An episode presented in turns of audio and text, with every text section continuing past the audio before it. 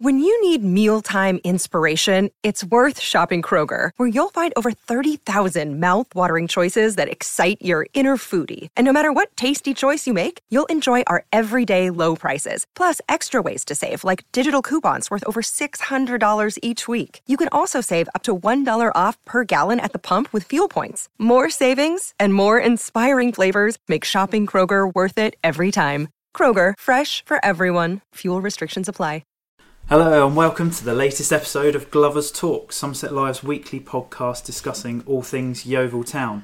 I'm your host Josh Fordham, and joining me this week is Stephen Dalbiak Hi, Josh. and Liam Trim. Hello, Josh. Well, it's great to have you guys both here. It's a bit of a sad week this week because it is my last week on the podcast. I thought I'd get it out of the way first, and uh, I've What have you done to us, Josh? I I know. I, I do. I do apologise to all, all the many fans that I know we've got for the, for the podcast. But uh, yes, my my last week here. So um, after this week, it'll be either Stephen or Liam who'll be taking over the reins as uh, host of the podcast. So I hope you enjoy um, the last episode that, that I'm on, and I'm sure I'll be leaving it in capable hands of uh, Liam and Stephen.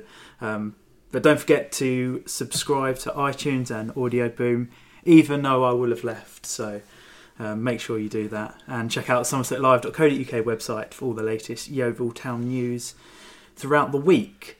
So Yeovil Town lost to Swindon at the weekend through an 89th minute winner, um, thanks to Keshi Anderson, uh, which resigned the Glovers to back-to-back defeats. So let's go straight into talking about the game. Stephen, do you think uh, Yeovil deserved to lose? It's very disappointing. I think it always is when you um, when you concede uh, what, what is the losing goal in the 89th minute because that you get that sort of ray of hope that you're going to hang on and get the point. And I think I think on the balance of play, Swindon were the better team, but Yeovil were quite resilient. They were resolute for, in for a lot of the second half, and I think when it gets to that point, you always feel they almost deserve the point for the way that they have held on. I don't think, though, having said that, that you can really take much away from Swindon because they were the better team and they'll think that they fully deserve victory. And um, I think if you were talking from a Swindon point of view, they were fully deserving victories. But Yeovil, they they didn't show much in the way of um, in an attacking sense in the second half. But I think you have to take into account the fact that they didn't really have many options to pick from. I think this was a game where the suspensions to Olomola and to Zoko really did hit them because there was nothing that they could really do to change things up once Swindon did get on the front foot and they took advantage of that. So um, I think you know it was, it was a tough game. It could have gone either way at the end, but unfortunately Swindon just nicked it. And Liam, I guess same question. It's back-to-back defeats now for Yeovil. 89th minute um, sort of winner for Swindon. It's a, it always feels a lot worse when it comes so late on.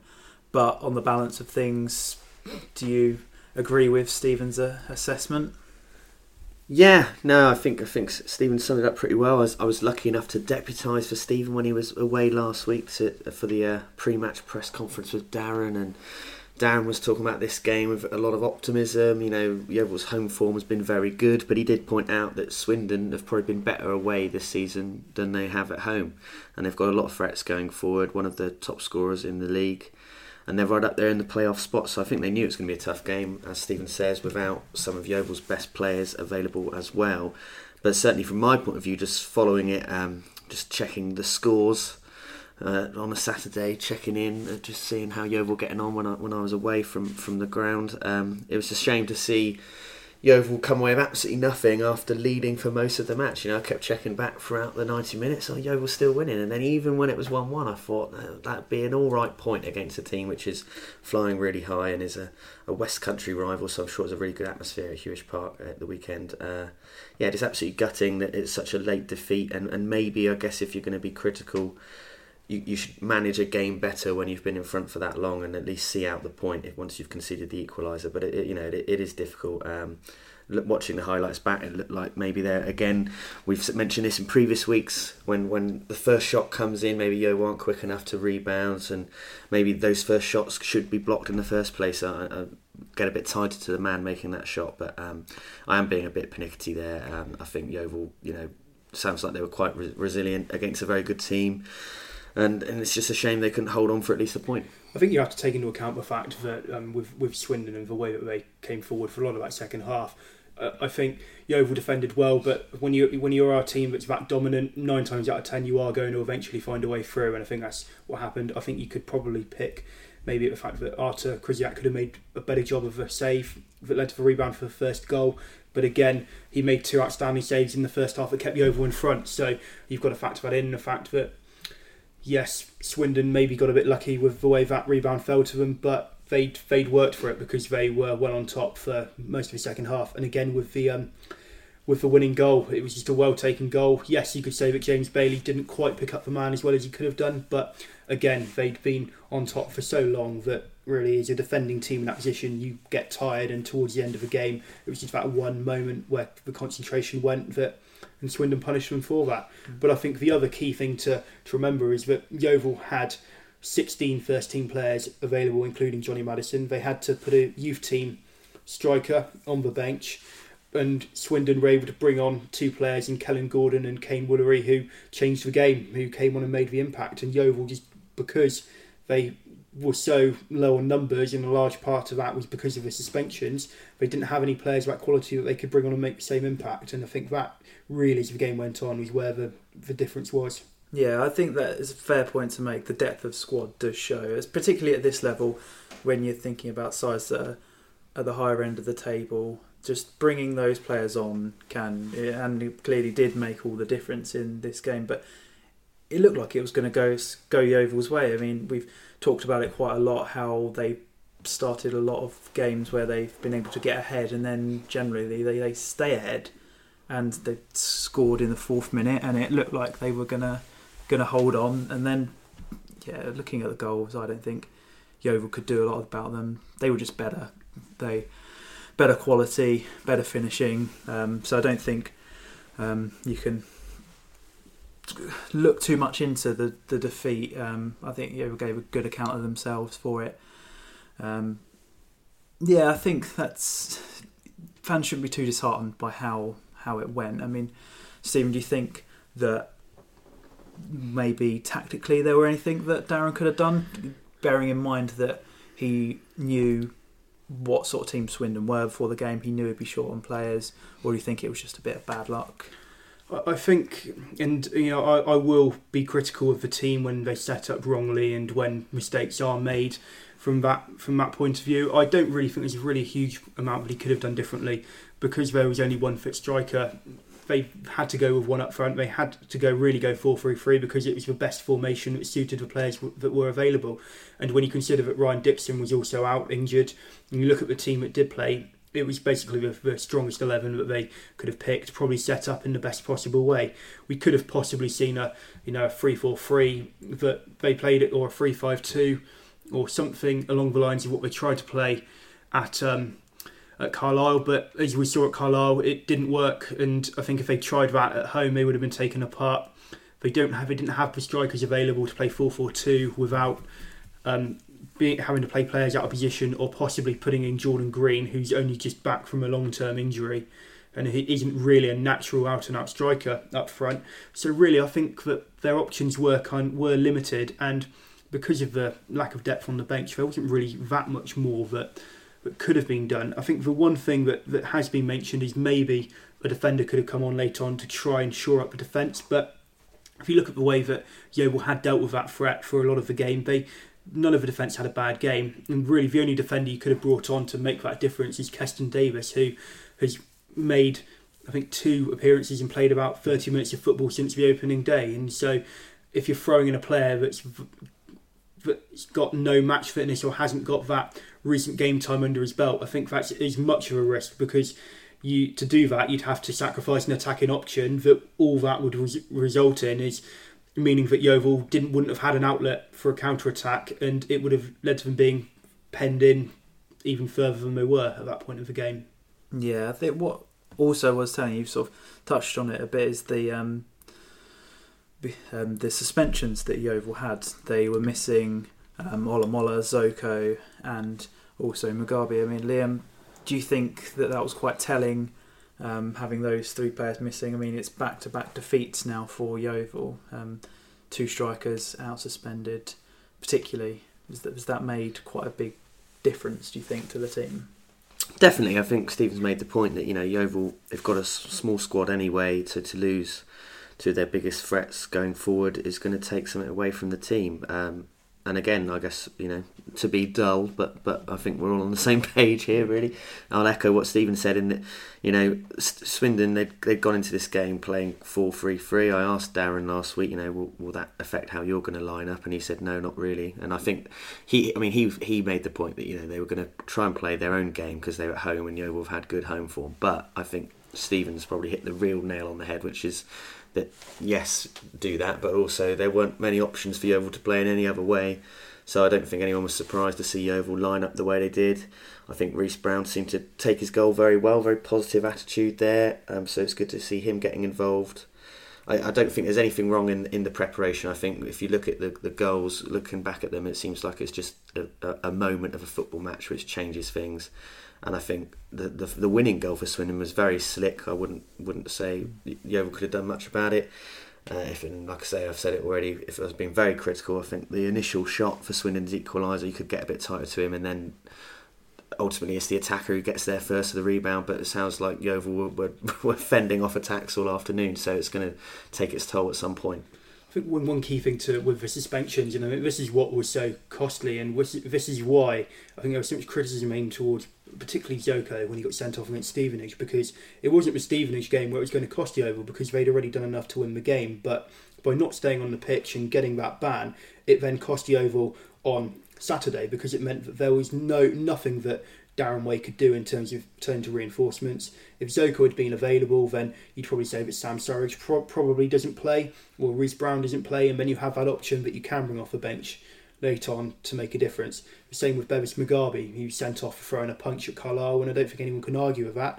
But in hindsight, it was a silly thing to do, and it meant that Yeovil had to put Nathan Smith at left back because Ryan Dickson was injured and break up that partnership that he's had with Omar Sowunmi and it's been so effective.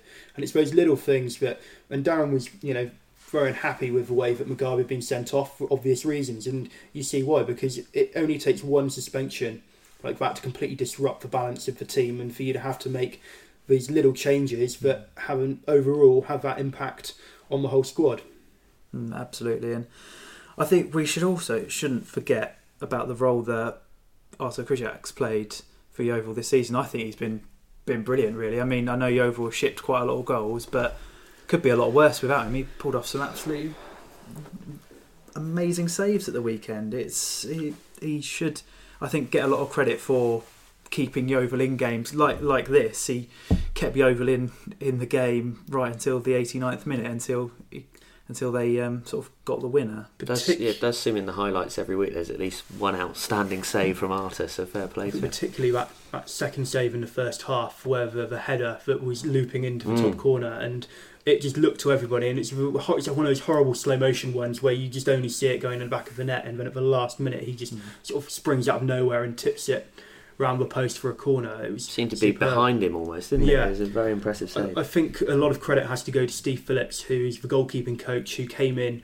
in September, and it was a bit of a shaky start to the season for Krysiak after he came back from the injury he sustained at the end of last season. He had there was a couple of errors in there that led to goals. His kicking was a little bit, a little bit sort of it wasn't it wasn't the strongest part of his game, and he was really struggling with his kicking at the start of the season. And since then, he really has become much more composed and much more dependable. And it's almost back to the form he was showing two seasons ago, where he was arguably Yeovil's player of the season. And it's great to see because he's a very talented keeper. He's one of the more experienced players, and to have him playing so well is really, you know, it's only a positive for the team. Mm, absolutely, and um, don't forget you can check out all of um, the updates and news from th- that game on the somersetlive.co.uk website. There's a tab with Yeovil Town on it where you can find all of those stories. Um, I think what we should talk about now is something that I know a lot of Yeovil fans have been talking about for a little while, um, and every time there seems to be a couple of defeats, um, sort of results that go against Yeovil's ways, is the future of Darren Way at the club. I mean, Yeovil sit 17th in the table now, only five points clear of the relegation zone. I mean, and sixth six points off the team that are bottom of the table. So it's quite a precarious position that Yeovil find themselves in, and one that they are struggling to get free of at the moment. And the games that are coming up for the Glovers are very tough games, and you can see them slipping back into those those places. I mean, Stephen, uh, what what's your whole take on on the situation really, um, and sort of how the results have gone, and sort of what what fans have been saying. Really. There's a lot of fans who feel there should be a change. I think that there were, it, it stemmed back to the end of last season where there was a really poor run. I think it was only three and twenty-seven win, three wins in twenty-seven towards the end of the season, and you can see why there were fans questioning him. I think at that point, you know, he deserved the benefit of the doubt because of the way that he kept Yeovil up when he came in, and he had a good um, start to last season. There were some mitigating factors as to why form tailed off, particularly the loss of Khan and Hedges for an extended period. That made a huge difference. But I think the problem is, is it's just it, it's almost like a, a knock on effect because Yeovil, since the year they were in the Championship, it's been just one downward spiral really in their eyes. And I, I think there's just a lot of frustration there. I think that, that Darren still Darren still has the support of the board. I think he's, he's still highly regarded within the club, but there probably will come a time if, if Yeovil don't pick results up and don't put a run together, and particularly if they don't sort their away form out, then they're not going to get any higher up the table than they are at the moment, and that pressure is constantly going to be there. And as you've alluded to, Notts County at home won't be an easy game.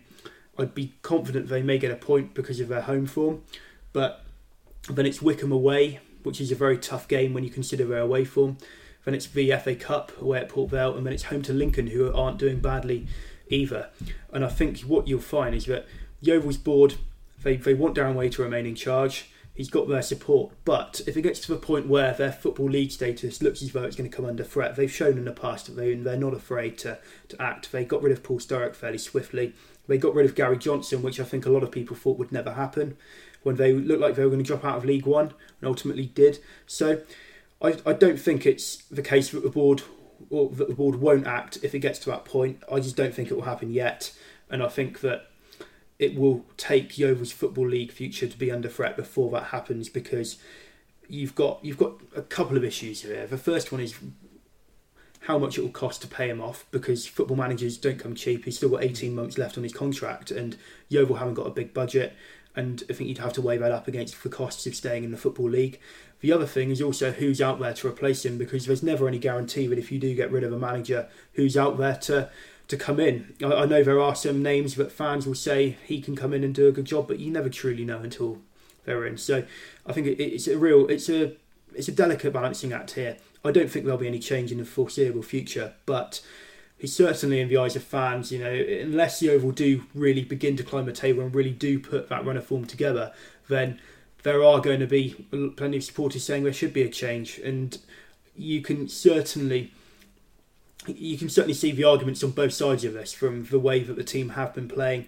Um, it's just a case of really, you know, what the what the board wanted at the moment. The board are happy for him to stay.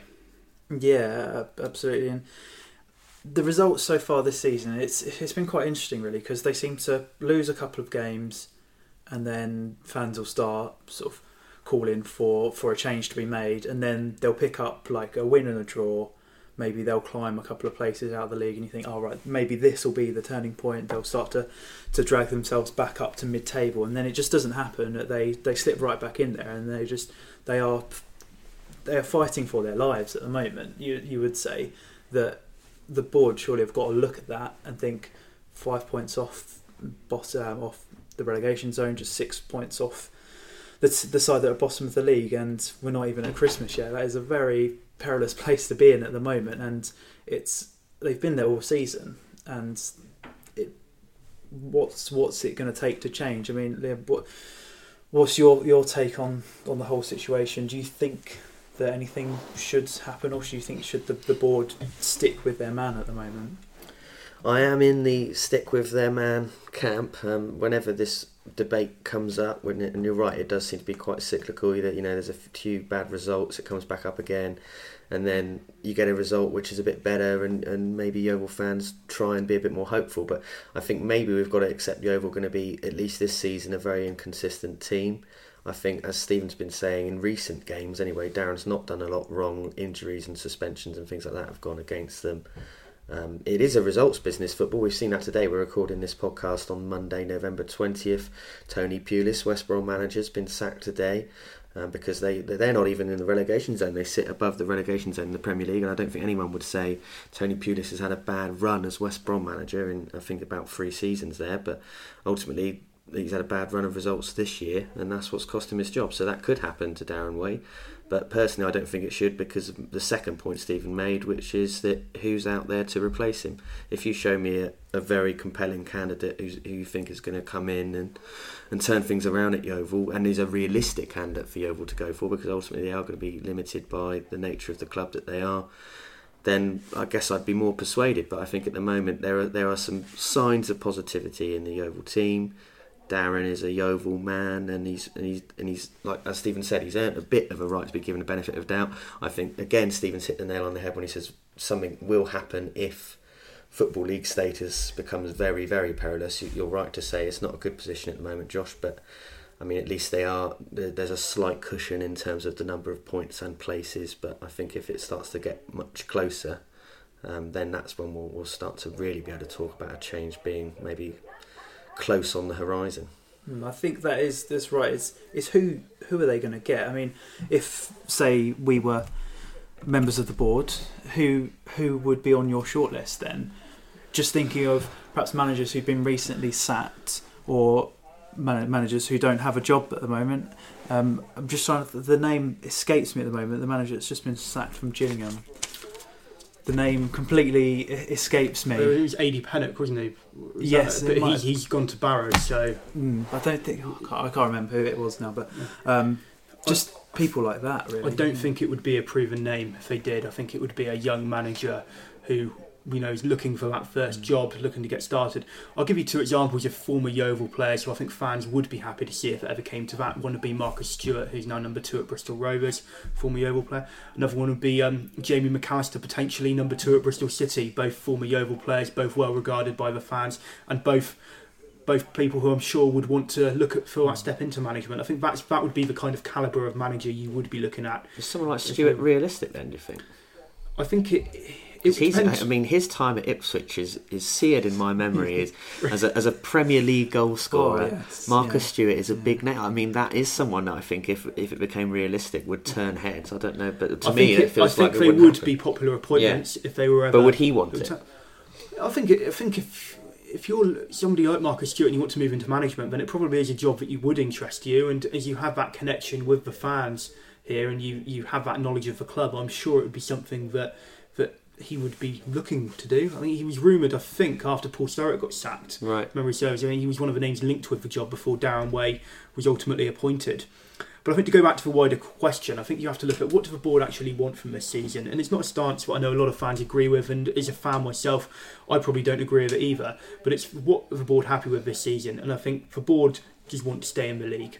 But if Yeovil were to finish 22nd in the league, they would be reasonably happy with the way it's gone. And I know a lot of people will very, you know, heavily disagree with that, but that's the that's what that's their sort of that's what their targets, and you can see by the way that the budgets have dropped off, by the way that you know the resources haven't been made, um, sorry, haven't been made available to Darren Way.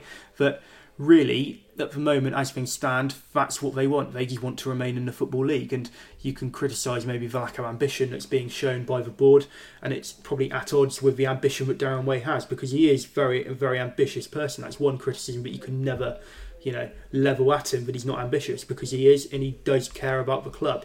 It's just that the resources haven't always been made available to him, and you know, it's it's not that's not a problem that would go away overnight, even if there was a change of manager. I think hmm. it, it's something you know that the whole club has to look at and has to be looked at from top to bottom. I think just changing one cog of that may make a small difference in the short term, but would it make a long term difference without investment in the club? Probably not. I think hmm. you'd say. it's interesting that that is their ambition to to just stay in the football league, considering where the club has been over the last sort of what last decade or so, and sort of the the great strides that they made, and then sort of their their fall, which was as quick as their rise to, to the championship. It's quite it's it's quite interesting that that's that's where they've pitched themselves at the, at the moment. Yeah, but it's, it's just all indications as to the way that the the budgets have gone down and, Mm. and everything. It, it just seems to be that that's what they're aiming for, and it, it, it is a shame because you, if you look at what the club has achieved before and the way it got to the championship, you know, it was a remarkable achievement, and there was a time when there was a real feel good factor around the club,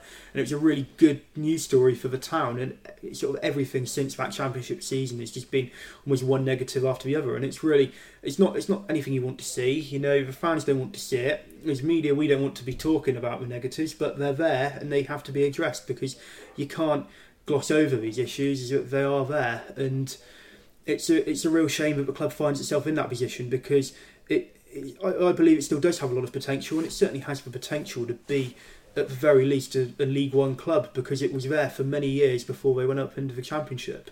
Abs- absolutely, and Yeah, I mean, I think for me, it doesn't anger me that the board are just saying, let's make sure we preserve our football league status. Because, I mean, you know, Stephen and I will remember that, you know, before Yeovil were a football league club, they weren't for a very, very long time.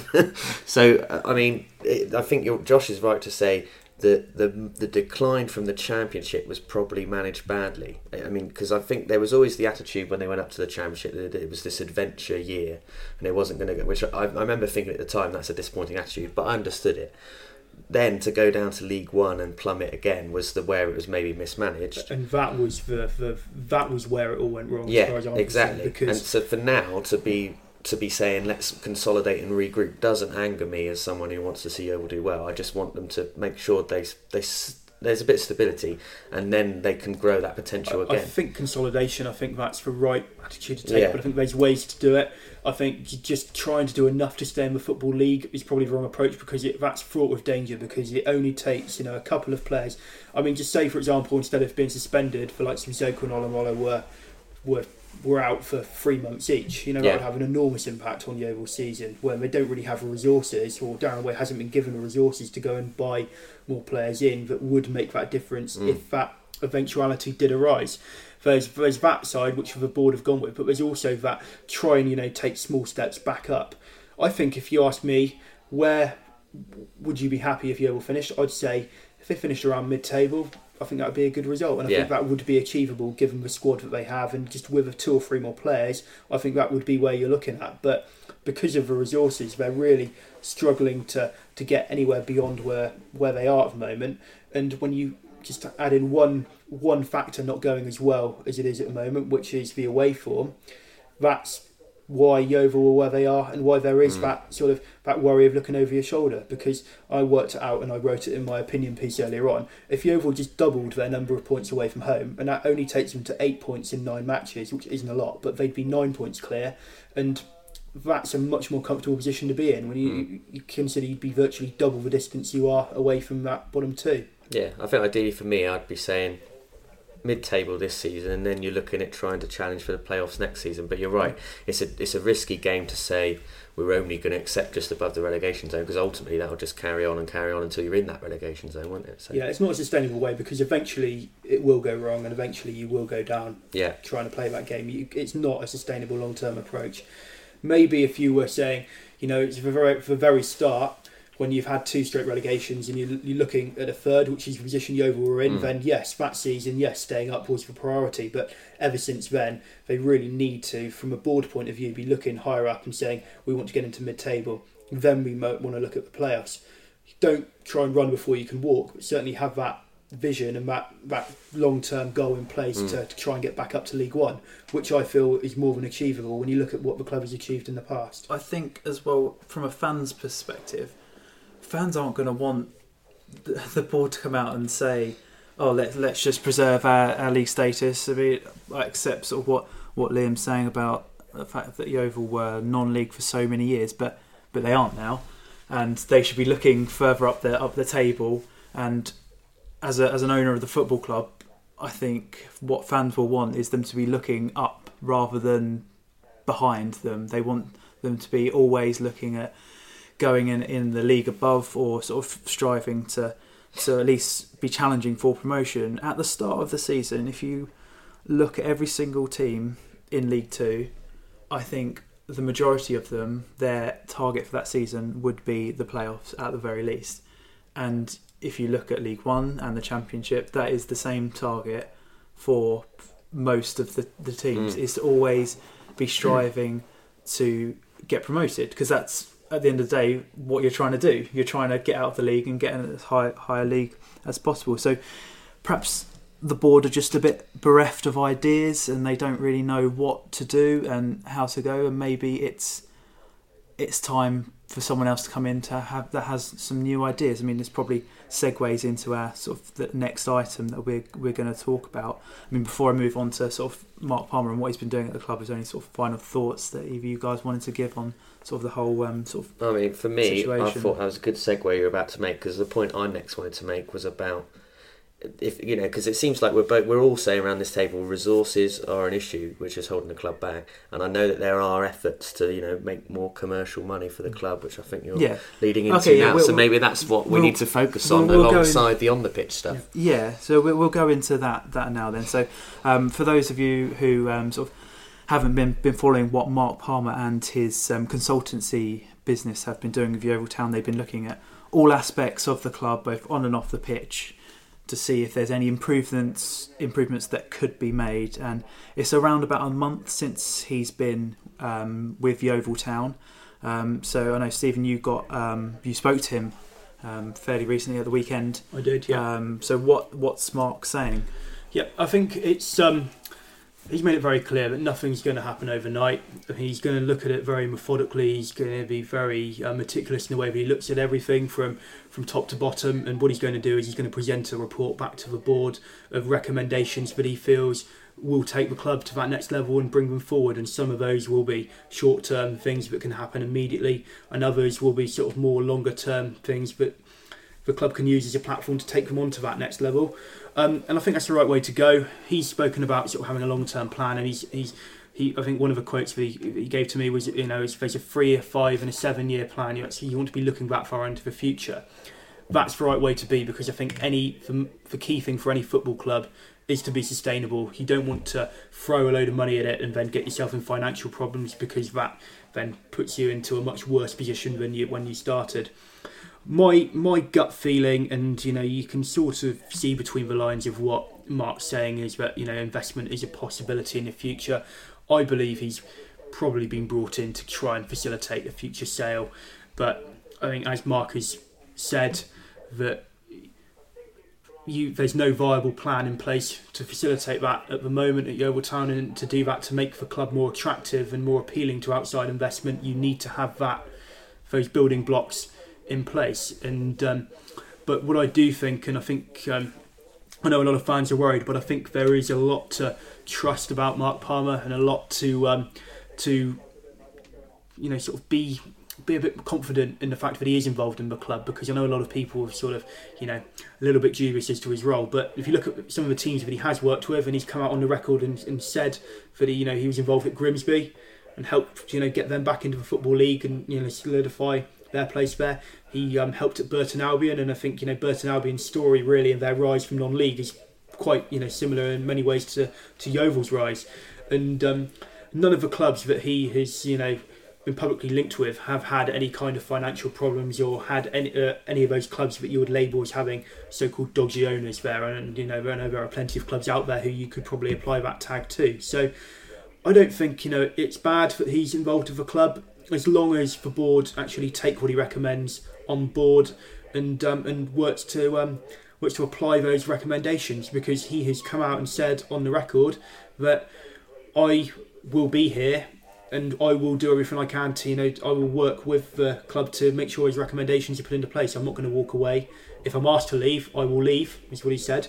But I'm not gonna, just going to you know say you should do this and then say I'm off. You know, he will stay with the club and try to work to um, to put those measures in place. And um, I, I don't think uh, I don't think that's a bad thing at all to have somebody with that experience in the game involved with the club. Yeah, what I do quite like about what he's been saying um, is he's really honest and upfront about what he's doing and what he's there, which um, from like a fan's perspective perspective of Yeovil Town and how their owners have been, it's been a bit they've been a bit bit cagey sometimes with Yeah. how with what they're doing and sort of what's what's happening with the club and they fans appreciate that honesty Yeah. and what's and what's coming out of the club and I think he what he's what he's been brought in to do what it seems like is to make the club a success both on and off the pitch and make them sustainable for the future I and that is what fans want I think the only disappointing thing, and this is no slight on Mark Palmer at all, because I think it's refreshing to have somebody involved with the club at that sort of level who's willing to come out and face the mm. media.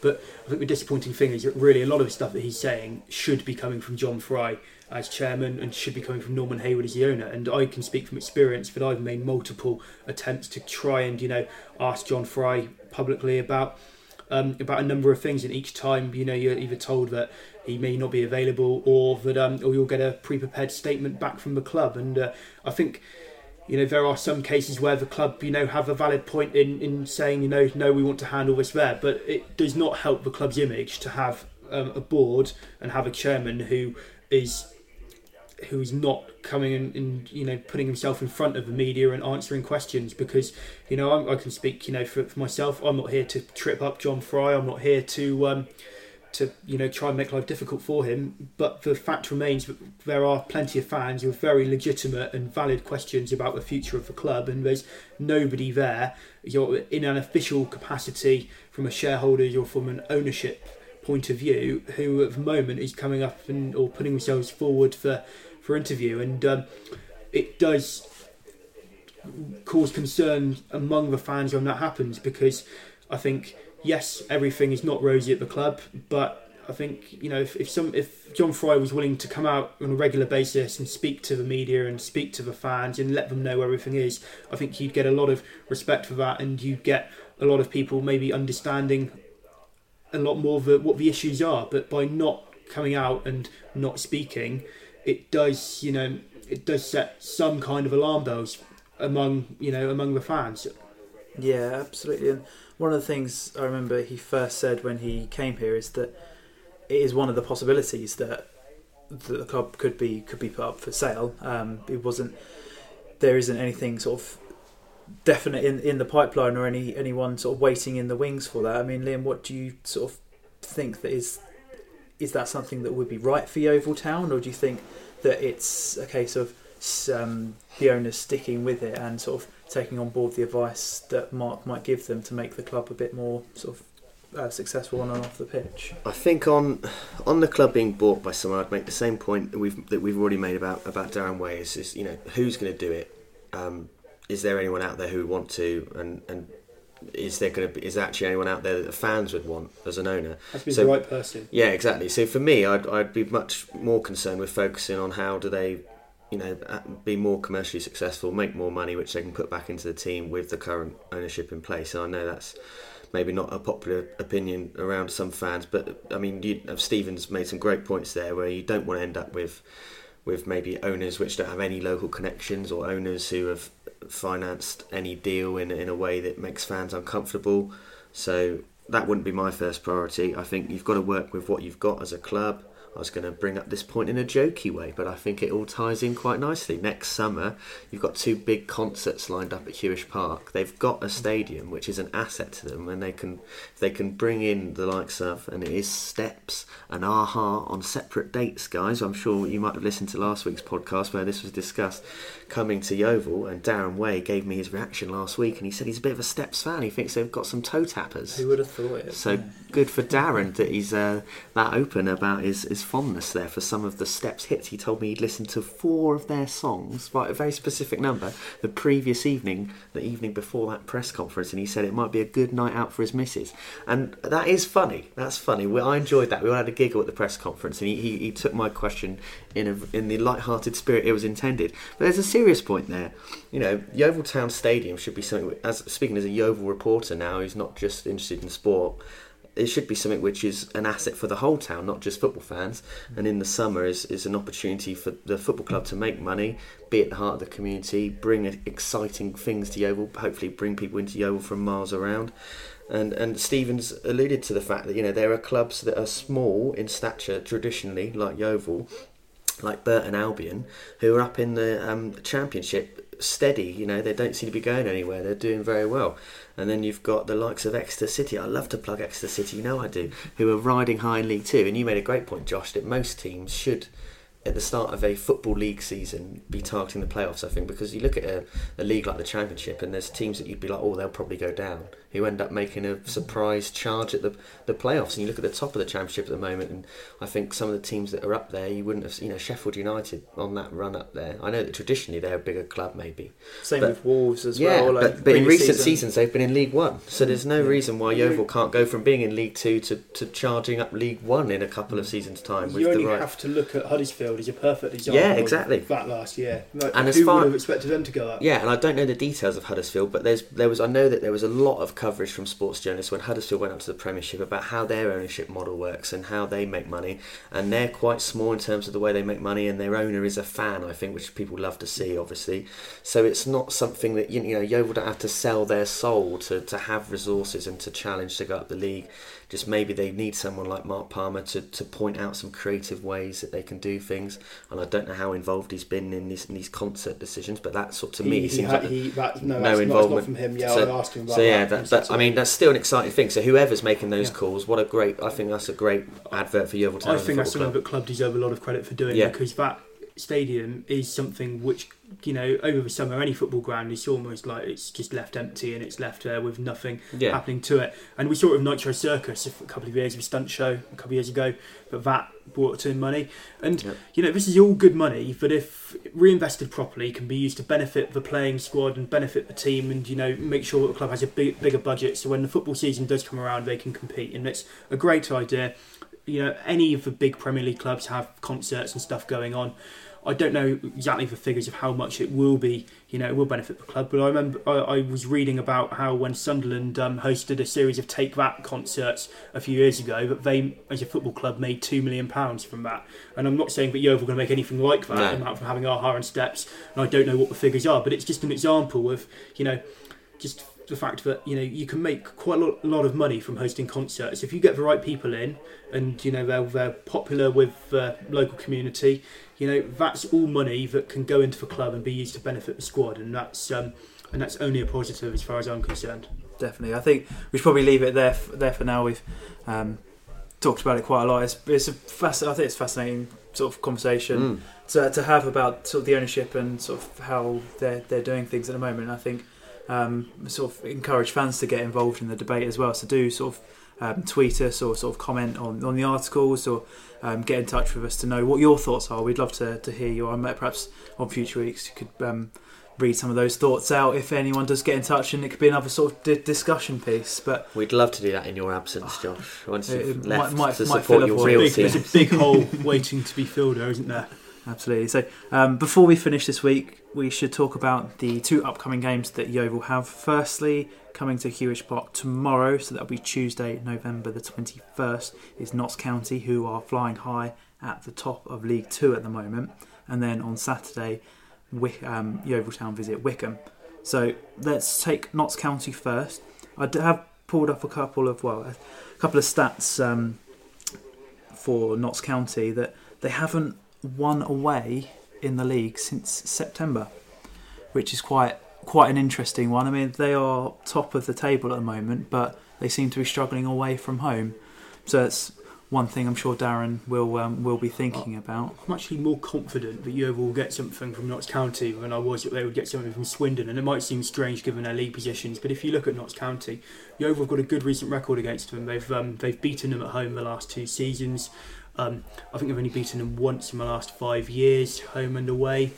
Um, sorry, Notts County have only beaten Yeovil, that is. Um, and if you look at some of the games that Notts County haven't won, I mean, they lost away at Crewe, who are below Yeovil in the league. They only got a 95th minute equaliser against Forest Green at home when um, I think that was when Forest Green won a really bad run at the start of the season. So it shows that you know they can be susceptible to um, to being being beaten or to tripping up against some of the teams that are lower down in the table. And with Zoko and Olomola coming back into the team tomorrow, you know I think it, there is reason to believe that Yeovil, with their home form, I know they lost it at home against um, Swindon, but with their you know looking at their home form generally, I think they they have got a chance of getting something if they do play to their full potential.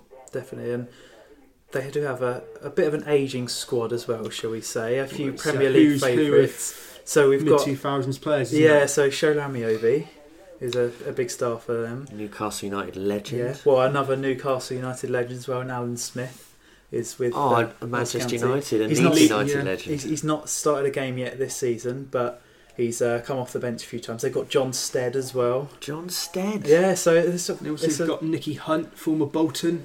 yeah, exactly. right So. Wow. Perhaps that's part of their success this season. They've got such a an experienced squad there. They've got a real I mean, sort of wealth this, of knowledge. we say this, I know, and this I think links back into the previous discussion maybe that we were having about Yeovil struggling to push on, and that we, we say it a lot that, that Yeovil don't seem to retain some senior players who've been about a bit to just have that experience. And every year Yeovil seem to put together a lot of young players and loan players, and, and maybe that's you're right. Maybe that's why Notts County are riding high. But um, I think I think you made a good point as well about the suspended players coming back in Tuesday night. That would be a big boost, and hopefully Yeovil will be really up for this one.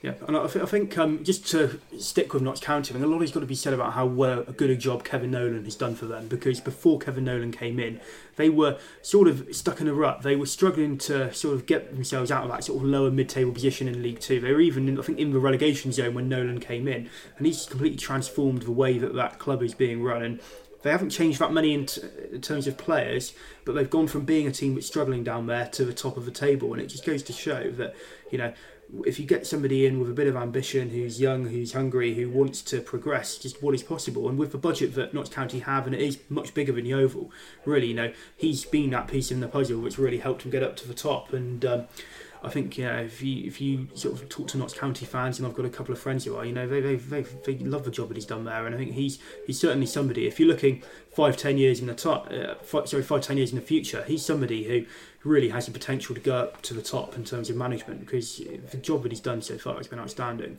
Yeah, definitely. And then the uh, second game in the space of um, well, this this week is against Wycombe, um, who are sixth in the league.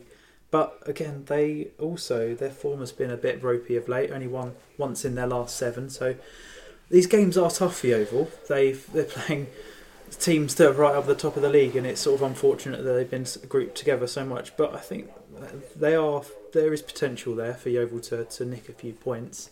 and So it'll be interesting to see see how they do. But if they do lose both those games, it's going to be four defeats, or in in a row, and it's it's not looking good. Then And that gap point. will not be five points either. Absolutely. Um, I mean, before before we finish, is there any team news um, that uh, fans should should know about ahead of the, the two games? Well, obviously the big one is that Olomola and Zoko are back. Um, I've I have some doubts over whether Ryan Dickson would will be fit or not. He's had this problem of concussion for a few weeks now. It's obviously in the hands of the doctors and as to whether he will play. But I wouldn't be surprised if he misses out again.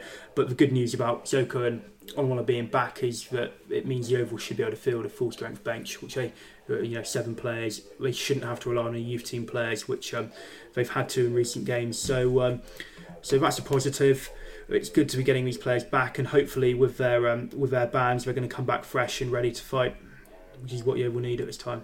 Yeah, definitely. And um, yeah, check out the somersetlive.co.uk website for all the coverage for those two games at the weekend. And I think we'll leave it there, guys. Um, Well, So- I just wanted to say, seeing as that Darren Way said he'd listened to four step songs, I wanted hmm. to see if you guys could name four step songs. Because I've only been able to manage to write down three here.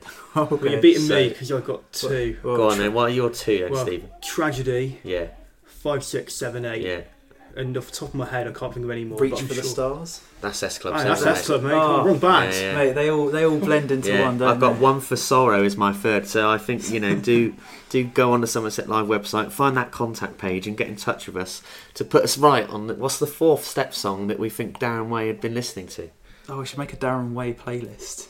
Yeah, You know, what, So what much does Darren. Way? What is blasting out of their He likes changing room pre-match? So I want to know if I he don't uses. think Darren Way's in charge of that. Listening to what. No. I, think it's, uh, I don't know. He might be. He might be a fan of uh, you know sort of a grime sort of thing, but uh, And thanks, thanks to Josh as well for being a great host and starting this podcast. We we hope to carry it on in your absence. so So. man, Oh, you know, we're just finding our feet and then he's leaving us. I mean, just I you know. know, what does the future hold? I'm sure they will be in. We just hope that Charlton Athletic continue to plummet down the leagues and, Oh, until how until they play at the same level as Yeovil, and we Well, can. I'm sure we'll, we'll all be waiting a very long time for that to happen. But thanks uh, very much for everyone who's listened to the podcast. Don't forget to subscribe on iTunes and Audioboom. Um, yep, so thanks very much, everyone. Cheers. Ik vind een bundel van 2GB stiekem meer dan genoeg. Niet omdat het moet, Nu 2 gig data met een 0 minuten bel- en sms-bundel voor maar 9 euro per maand. omdat het kan. Check tele2.nl voor de beste deal voor jou. Niet omdat het moet, maar omdat het kan.